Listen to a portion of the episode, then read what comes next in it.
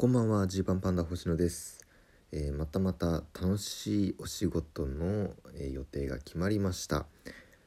鍋ラボ2の開催が決定告知解禁されましたね、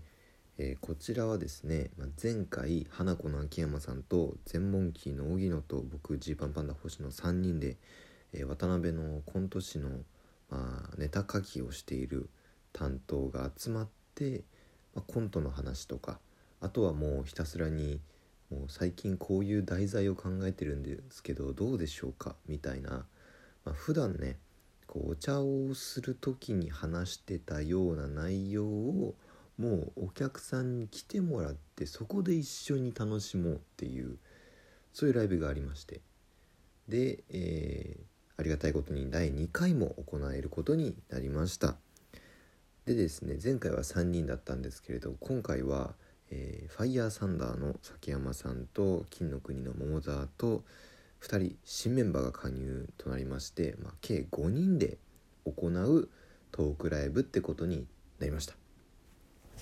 ですね。これ楽しみですね。えーチケットはですね11月2日火曜日の、えー発売時間が18時ですね。18時から発売開始で先着販売となります。でまあちょっと内容が内容だということで、えー配信はございません。その分、まあ会場で、えー思い切って包み隠さずお話ししていこうということになってます。はい。やあですいません。ちゃんと言ってなかった。当日はですね11月29日ですね。ライブは11月29日の18時半会場19時開演になってます。はいはいはい。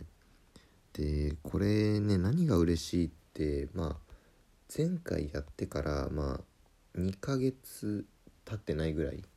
いまあ、10月に10月の頭にやってで、えー11月の下旬にっていうことで、まあ、割と第2回がすぐやれたんですよね。これが結構嬉しいことで、ね、前回鍋ラボをやった時のね感覚としてこ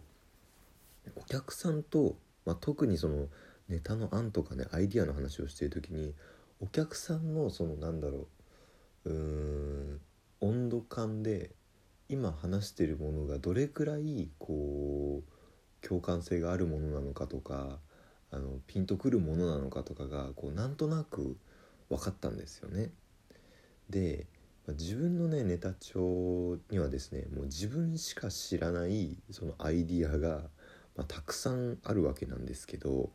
結局ねまだあの世に出してなかったりうーんこう作品にしていないものって大抵うんまあこれいけんのかなみたいなその一末の不安があってやってないとかそれこそ人数が多かったらとかこういうセットが組めたらとか思ってて保留にしてるものもあると思うんですけどあの過去ノートに書いてるけどうーんなんだろうな発散しきれてないものってたくさんあると思うんですよ。まあ、少なくとも僕はたくさんあって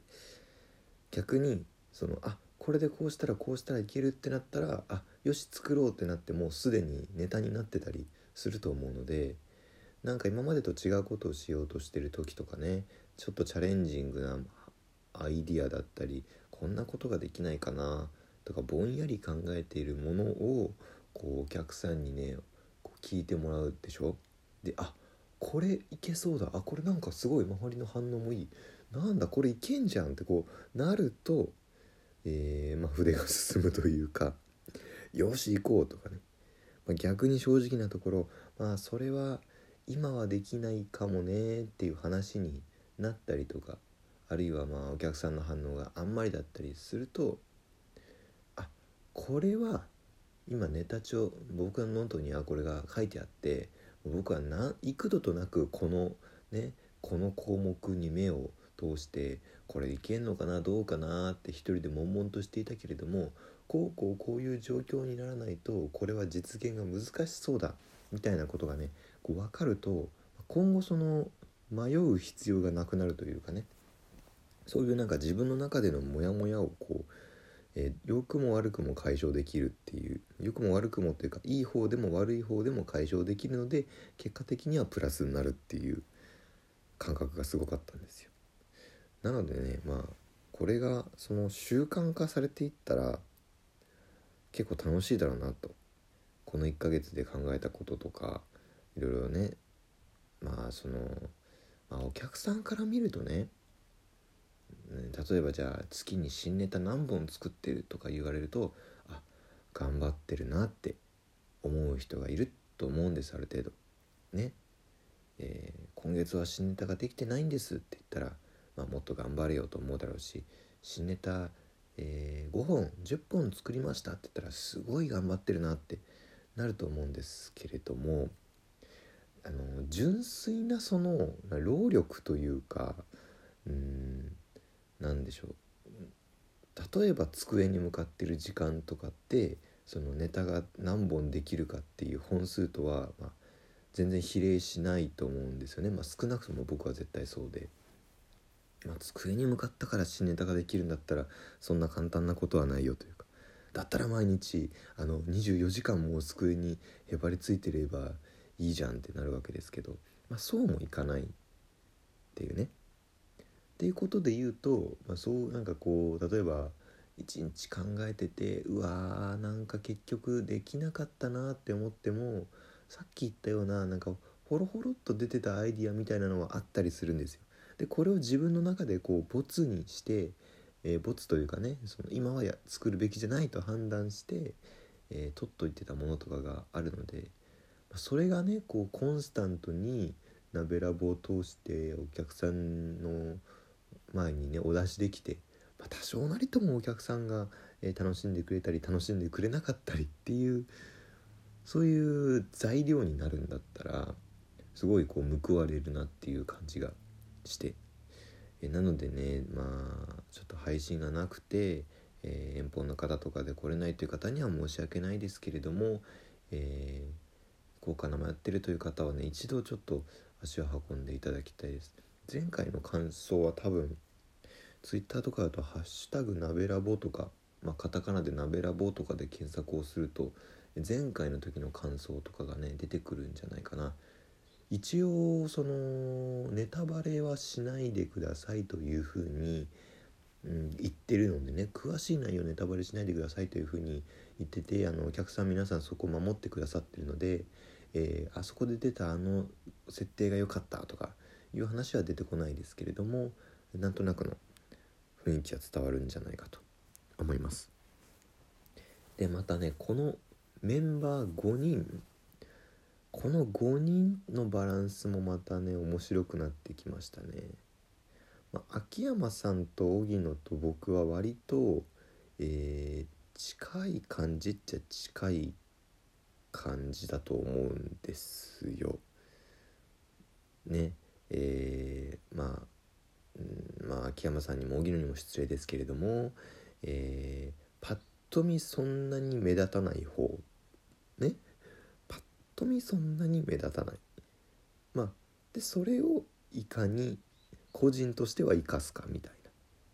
で周りどう使おうとかそういうふうに考えたりとかしてる部分が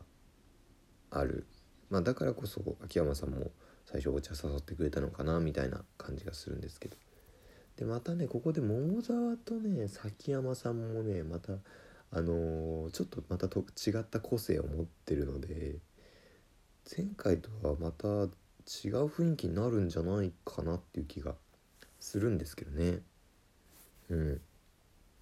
まあでもこのファイヤーサンダーさんと僕らと金の国と全問キーはあのナベンジャーズっていうライブでね一緒にネタをやったりとか結構他のライブでも一緒になることが多くてまあ先輩後輩問わずこう切磋琢磨していこうというところですのでうーんなんだろうな皆さんが考えてることとか分かったらちょっと楽しい楽しいですね。うん。なんでこのライブを目下の目標はまあ、この5人、まあ、5人っていうのが固定になるのかちょっと流動的になるのかは分かりませんけれどもこの「鍋ラボ」というライブがまあ月1回もしくは1ヶ月半に1回ぐらいの、えー、髪を切りに行くぐらいの頻度で、僕が髪を切りに行くぐらいの頻度でですねやれたらなあ今月はちょっと2ヶ月近く空いちゃったなみたいな月があっても全然構わないので